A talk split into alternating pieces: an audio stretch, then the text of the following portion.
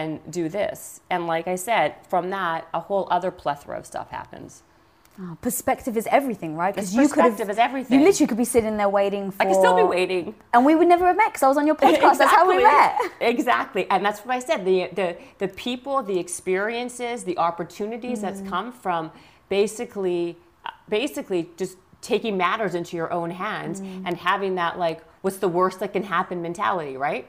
Look at that. Like, what's, and I thought that I'm like, what's the worst that can happen? I do the I do the podcast and it doesn't work out, and this partnership is not good, and whatever. So then it we, it flops, and this partnership fails, and then I'll you know that's then I'll move on to something else. Mm. So like you have to be like okay with things not working out because there's always light at the end of the tunnel tunnel and there's always another thing just around the corner if you just you know if you just allow yourself to peek around and give yourself that opportunity I love that. You said something as you were talking, and it was such a throwaway line. Um, but I was like, I'm not going to let her get away with that. So you you said, um, yeah, I mean, I have a ton of weaknesses, and then you just kept going. And yes what I love is that you said it in such a like matter of fact way, like Oh, it is God, what it is, yeah. without judging yourself and without thinking that that reflects badly on you.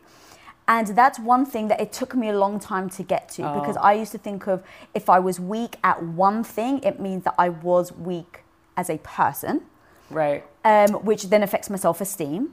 Um, and so I started to realize that being weak at something doesn't make you um, less than. And um, sometimes it makes sense to go, okay, yeah, I'm weak at this, but I'm damn strong at this. right So I engage these other people. And that's what I freaking love is that you're like, yeah, I'm weak at it. But I've turned to these people that are strong, and now I've still got what I want. Yeah, absolutely. I collect really good people, and I'm I'm really good at um, finding people that are able to help me with my weaknesses. And what I mean by that is I'm I think I'm self-aware. I think that's my superpower. I'm self-aware enough to know what I'm good at and what I'm bad at. And I'm okay with that because what makes me okay with that is that because I've had the success, I've found what I was good at, right? And I've had success with it, that it's gave me um, enough confidence to be okay with finding the. I'm not bothered by the stuff I'm not good at.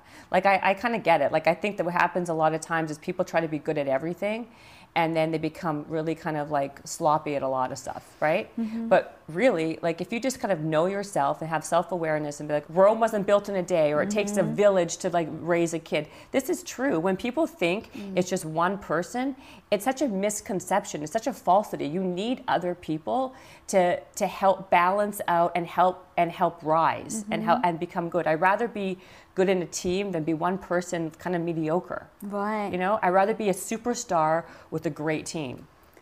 Yeah. And it's really nice to be needed. So, for example, when Tom and I first met, yeah. and Is he good at everything?